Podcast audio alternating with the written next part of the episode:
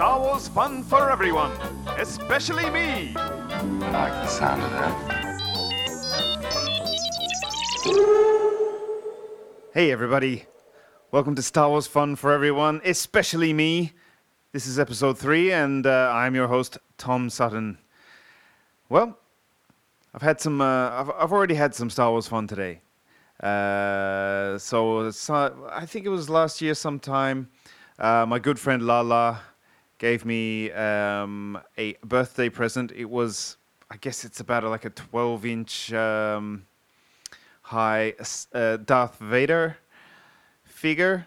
I guess she found it in a like a second-hand shop or flea market or something. Anyway, it was really cool, but he, he was missing his cape. Now, um, something, you know, Vader without a cape, he's missing something. So I, uh, I've had him sitting on my practice amp at home for some time. And right now, when I'm not really working for obvious reasons, uh, I thought, all right, it's time to do something about this.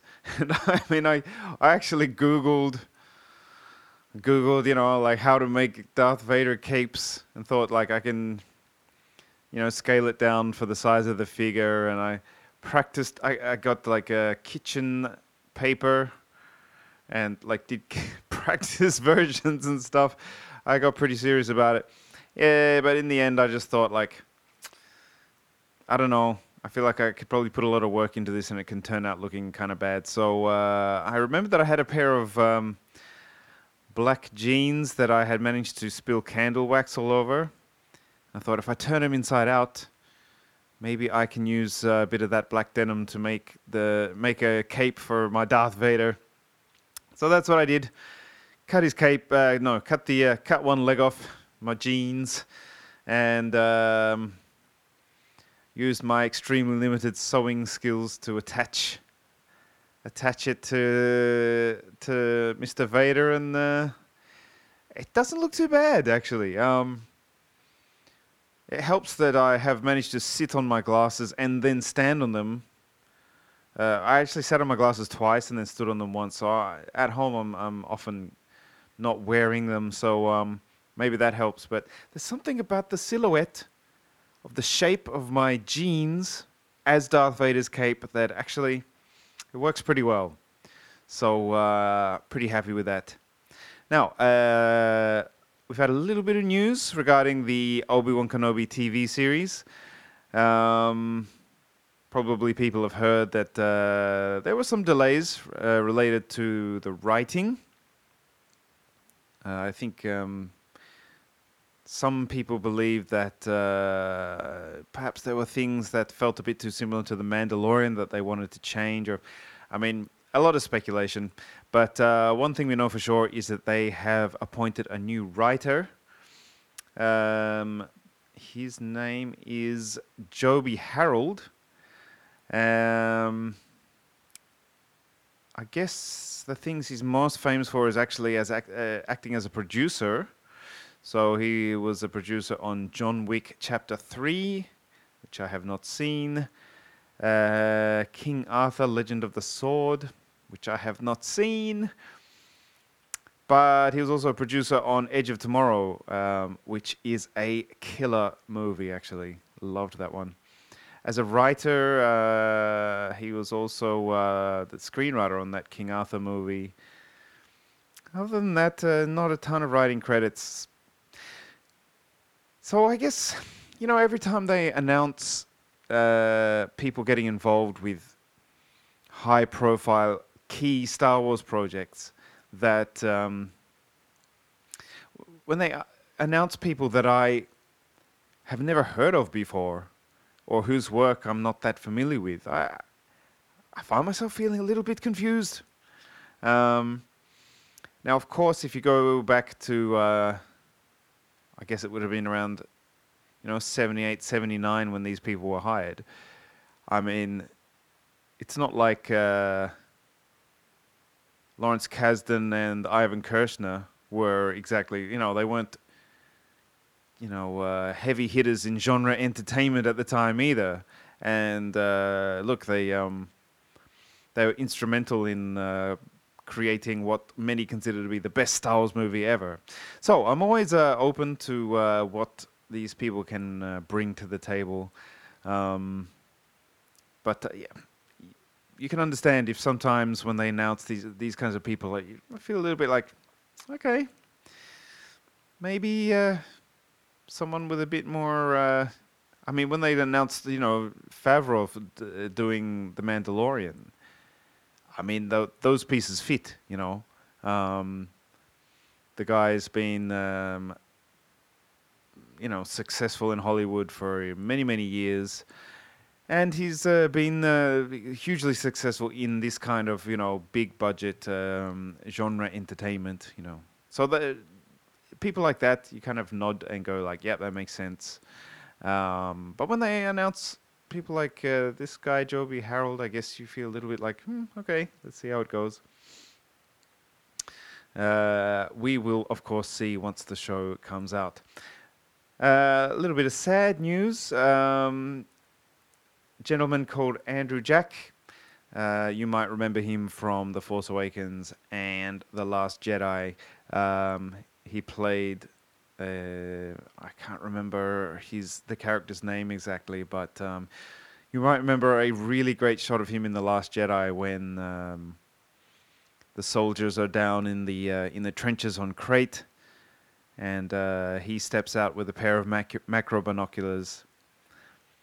Um, yeah, he uh, sadly has passed away.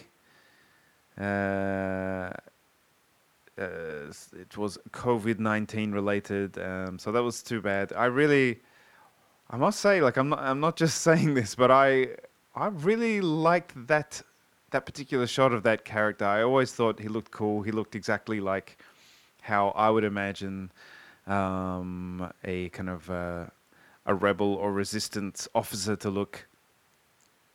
Uh, he was also a uh, dialect co- coach on uh, on at least the Force Awakens, and I I'm not exactly sure, but I heard he uh, was a dialect coach on Lord of the Rings as well. Anyway, talented guy, cool character in Star Wars, and uh, yeah, so thanks to him for his great work. Now, um, as I have mentioned before, I've been working my way through the art of the Rise of Skywalker. Um, nice to see a lot of people around on the internet really enjoying it and pulling a lot of uh, fun stuff out of it. Uh, something that I recently read about as I'm uh, reading through it, and I actually get, I remember from watching the uh, extras that came with the Rise of Skywalker ho- uh, home video release. Um, interestingly, Maz Maz Kanata was not a CG character in The Rise of Skywalker. That was actually a practical puppet. Quite interesting. Um, I'm not sure why exactly they decided to go from doing her as a CG character to making her a uh, uh, a puppet, but um, you know, after reading that, it, it made me think like, did I notice a difference? And I think I did a little bit. Um, I've I think I found um, maybe her range of of movement and expression was a little bit uh, limited compared to what we saw, especially in the Force Awakens, where you know, which is where she had her biggest role. But um, yeah, you, it's not unusual to have a uh, a practical character be shifted into um, a uh, kind of CG version, as we saw with Yoda. But uh, they went uh, the other way on this one. Um, so that will be interesting to take a look at um,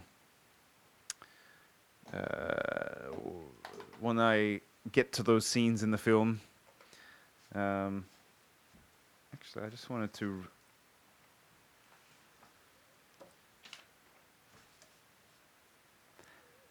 Yeah, I just wanted to read here. Um, this is something from Neal Scanlan. A lot of you would recognize that name. Uh, he is basically the head genius behind uh, the creature work in the most recent Star Wars films. So this is what he had to say about Maz. I think Maz is the most sophisticated puppet that we've made. There was a physical suit that was worn by Claire Roi Harvey, the physical performer, effectively a leotard that has sensors right down to her fingers. She would either be right next to the Maz puppet or uh, very close to the monitor near JJ. He could just turn and say, Claire, just play more with the hands on that one. He could see the interpretation of that instantly on the, str- on the screen. Puppeteer Richard Coombs vocalized and performed Maz's lines at the same time. And Matt Denton lay, uh, laid on the eyes, eyebrows, and all the other little expression levels on top. Gustav Hoegen, I'm taking a guess at the pronunciation of that one. Gustav uh, Hoegen uh, built the mechanics for the head and did a superb job. The motors were tiny, so we were able to put in as many as we wanted. It was the culmination of five years of working on these films and saying, we can make this work. So that was that's cool. I mean, absolutely. Anytime you can do something practically, um, of course, you should try to do that if you can. I just think, uh, you know, um, CG has come such a long way and it can do pretty much everything. But if you can get it on screen uh, or in camera, then why wouldn't you? Uh, also in the book, I'm making. I'm. I, I just uh, got to the section, the Babu Frick section. I've been looking forward to getting into that. I mean, what a character! He has been a total hit, and um, yeah, for me, it's one of my favorite parts of the whole film. That character. So uh, it was nice to reach uh, the section in the book where you see some early design ideas for that character. Um, quite kind of interesting that the original idea was um well, I mean, of course, there were a few original ideas, and all this stuff goes through many, many versions. But uh, early on, they were thinking of a kind of a an insect type character um, with the idea that it could crawl around in the um, crawl, basically crawl around inside droids and uh, inside uh, machines or vehicles or whatever in order to do the the repairs. I thought that was really cool. Um, but glad that we got the the Babu that we got since he, he was really perfect. Um, uh, yeah, I want to read one more quote from Neal Scanlan, the uh, the creature's master on these on these films. Uh, here we go. Babu's a wonderful d- little design. We're, we're shooting with him this week, and there isn't that much green in comparison to what we thought. Uh, there are a few where the whole background is going to be digitally put in, but on the scale of economics, I don't think it's any worse than, say, a BB 8 or DO shot. And Shirley Henderson, who I remember as Moaning Myrtle from Harry Potter, learned how to do the jaw and the lips as part of our puppeteering team. She's come up with this wonderful, gaggling, babbling, strange little squeaky voice for Babu. You can see the smiles on set as soon as she vocalizes it. So uh, yeah, I mean it's it's interesting. You hear uh, the people involved in making the films. They, I mean, lot, so many decisions, I guess, go through that filter of like, how much is it going to cost?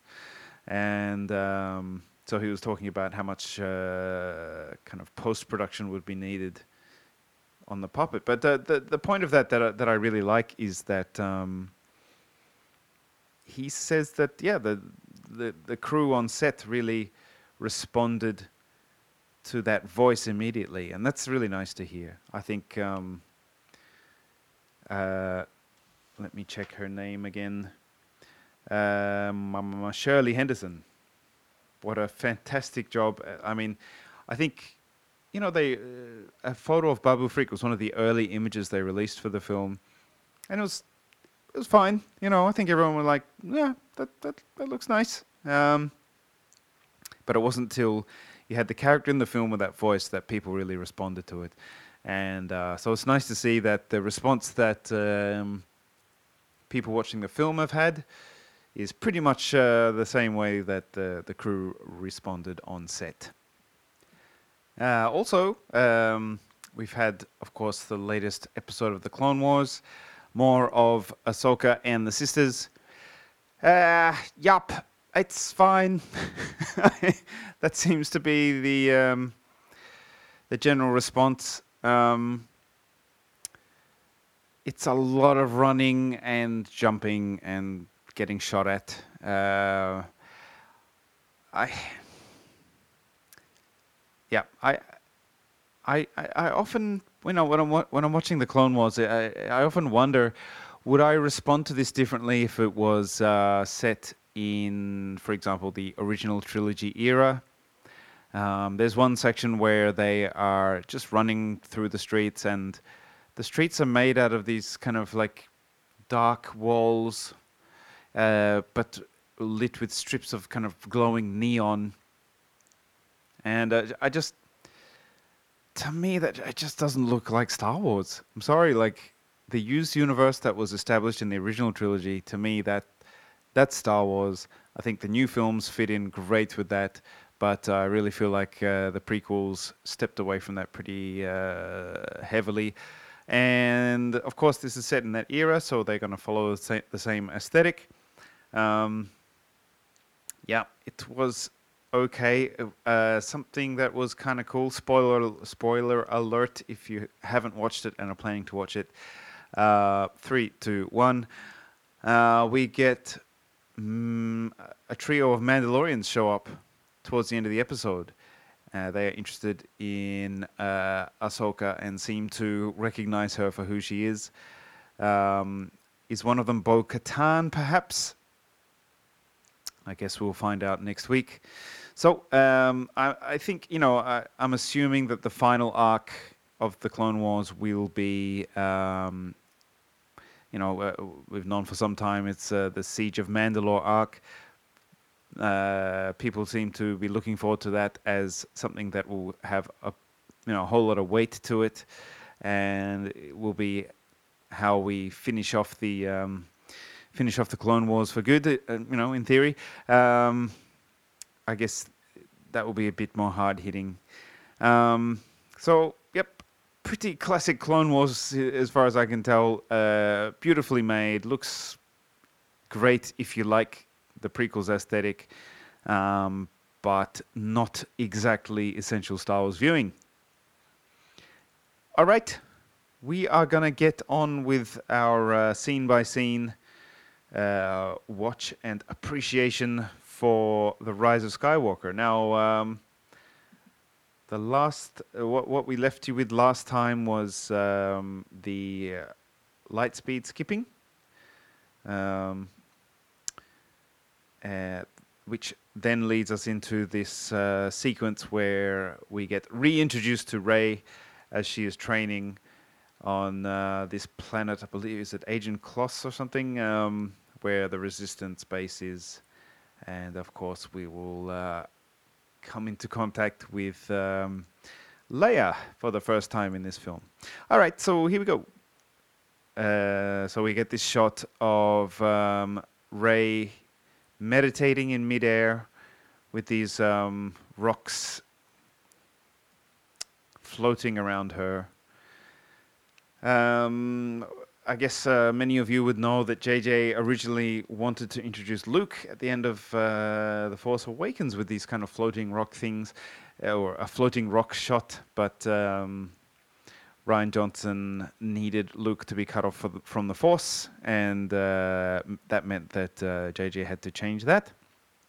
That was for the best, I think. Um, I feel a little bit like this shot is a little I don't know it's um it seems too kind of uh, too perfect in a way. Uh, the the kind of the shape and the movement of these rocks. It's all right I guess. Um, and uh, Rey is uh, yeah trying to connect with uh, Jedi Knights of the past saying be with me be with me. And they're they're not with me. I like that. yeah, I just find Rey like so relatable or so likable. She is fantastic. I mean, if I'm thankful for anything in this whole new era, it's for that character. I just think um, she, I like, I'm as big a fan of her and of other new characters in in these films as I am of uh, you know characters that I've loved for 40 years or something. So that's uh, that's great. And then we cut to uh, yeah Leia looking towards Rey as Rey uh, walks towards her. She's holding the Skywalker lightsaber. Um, yeah, of course, the big question here was, uh, you know, they, as most of us know, they were using uh, repurposed Force Awakens footage of of uh, Carrie Fisher to make this work. I think they did a great job for the most part. There might be a, shot or two here or there where you, you can, if you're, you know, it, where you're kind of reminded of what the circumstances are. But overall, I think they did a good job. They were in a really an impossible position. Um, I think, like I'm still, I still feel uh, sad in a way that um, that Leia didn't get her kind of um, her chance to be a bit of bit more of the center of attention in this film, and um, you have to assume that there was a hu- a big scene between her and Kylo or Ben Solo on the cards, which would have been really hard hitting and really uh, really emotional. And it's it's a real pity that we we will never get to see that, but. Um, it's cool. I I think they did the best they could, really. Um, we have Leia handing her the saber, and now Rey is going to into this training uh, sequence. It's cool. I like the um, I like this forest. Uh, yeah, she slaps on that. Um, I guess it's um, oh, where was I? Re- I think it was in the art of or in the uh, visual dictionary. I'm not sure. But this helmet is more or less like an A-wing pilot helmet, I think, but with a blast shield. She puts the blast shield down. That's some classic Star Wars. Now this, um, the training remote. Apparently they they managed to dig up the original cast for the original training remote that you see in Episode Four uh, which accounts for it looking really authentic and really similar to what we know and love. Um, it's cool. It's a good, energetic scene. Um, ah, I love that uh, that movement when she like slices through that ribbon thing, lands on the floor, and grabs it. Looks tough. It's nice. I like that a lot. Um, I mean, one question that's going to come up if you're talking about this film is like, to what extent were J.J. Abrams and Chris Terrio, the writers, responding to fan criticism of um, episode seven and eight? It would be nice to think that uh, they didn't pay any attention to those to that at all. Um, but uh, yep, there is evidence, definitely evidence to suggest that they uh, they did make certain decisions specifically uh, to answer or to uh, deal with, you know, perceived weaknesses in the films. Um, so this kind of this idea of uh, like, oh, why is why is Rey so strong if she hasn't had like the proper training and blah blah blah. I'm not going to go over it again. You've heard it discussed 8 billion times. Um, I never had an issue with it. She's the hero of the movie. you know, um, heroes are heroic and can do lots of cool stuff. It's kind of enough for me. But anyway, this uh, training sequence could could have been created as a as a way to answer those criticisms. I'm not sure, but um, hey, it's a cool scene. It's a nice way to get reintroduced to her. Um, and uh, now we get into this section where, here we go, Kylo Ren. he's opening this uh, this thing that contains Vader's melted helmet. I love how you get like this kind of these wisps of smoke drifting up towards him. And suddenly she's off her game. The remote's getting the better of her. Um, now, I mean, I find myself wondering: is is Kylo reaching out with the Force? Is that what is kind of um, causing her to lose concentration, that, or or is he actually somehow like connecting with the training remote to uh, to attack her and like causing it to attack her more viciously? But um, yeah, of course we saw some of this stuff in the uh, in the trailer. There's this um, amazing shot of her throwing the saber. It's flying around almost like a boomerang. She pulls up the, uh, bam, yep, pulls up the staff, smashes the training remote into a tree, and then catches the the spinning saber in one hand. I mean, this is the kind of visual poetry that uh, really connects with me. I love it. Um, yes, uh, that, that leads us into, uh, yep, some visions, very quick cutting.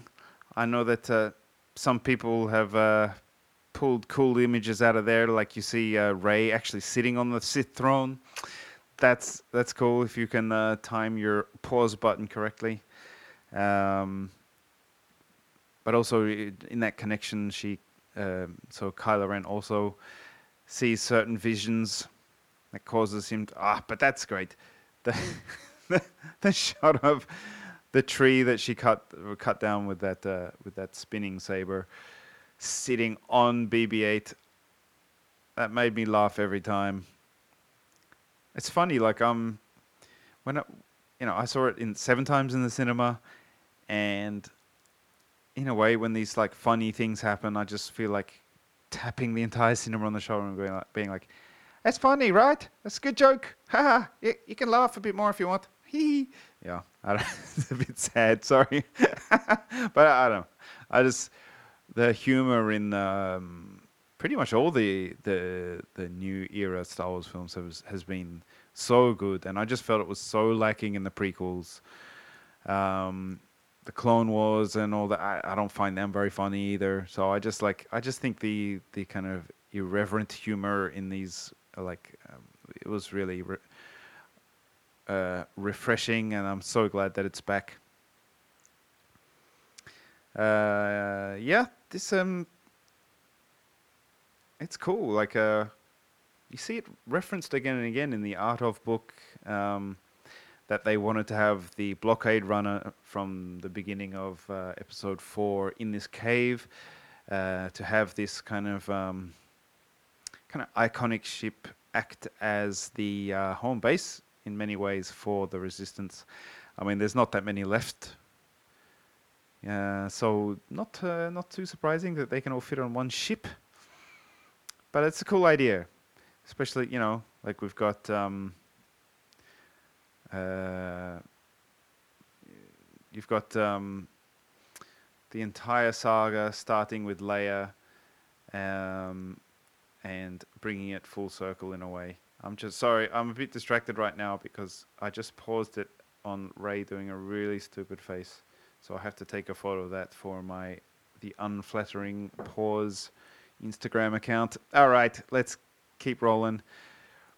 Um, yeah, again, I think it, I really buy that uh, Leia and Rey are talking together. Um, it's the I know they had to write around this dialogue, but that's all right. Ah, ah, but this look, well, I love that where Rey Leia says, "Don't tell me what things look like. Tell me what they are." And uh, Rey says, "I think I'm just tired. That's all." We've all used that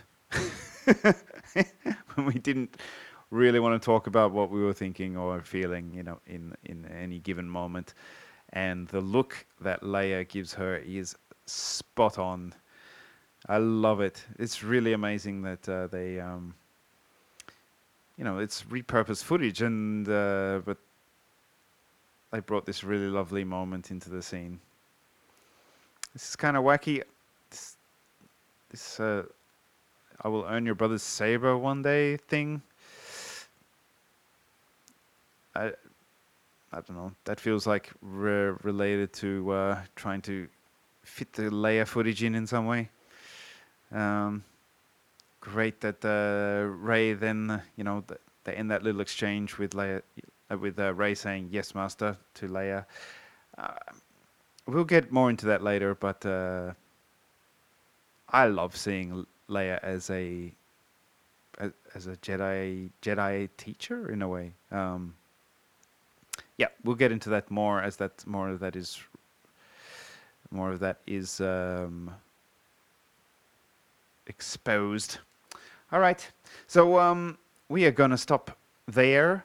Um, hope everyone's uh, having uh, the best possible time they can have under current circumstances. It's tough out there, I know, um, but uh, just hope uh, everyone's keeping their head above water, basically. All right. Thank you very much for listening. Uh, we'll be back soon. We'll see you next time on Star Wars Fun for Everyone, especially me.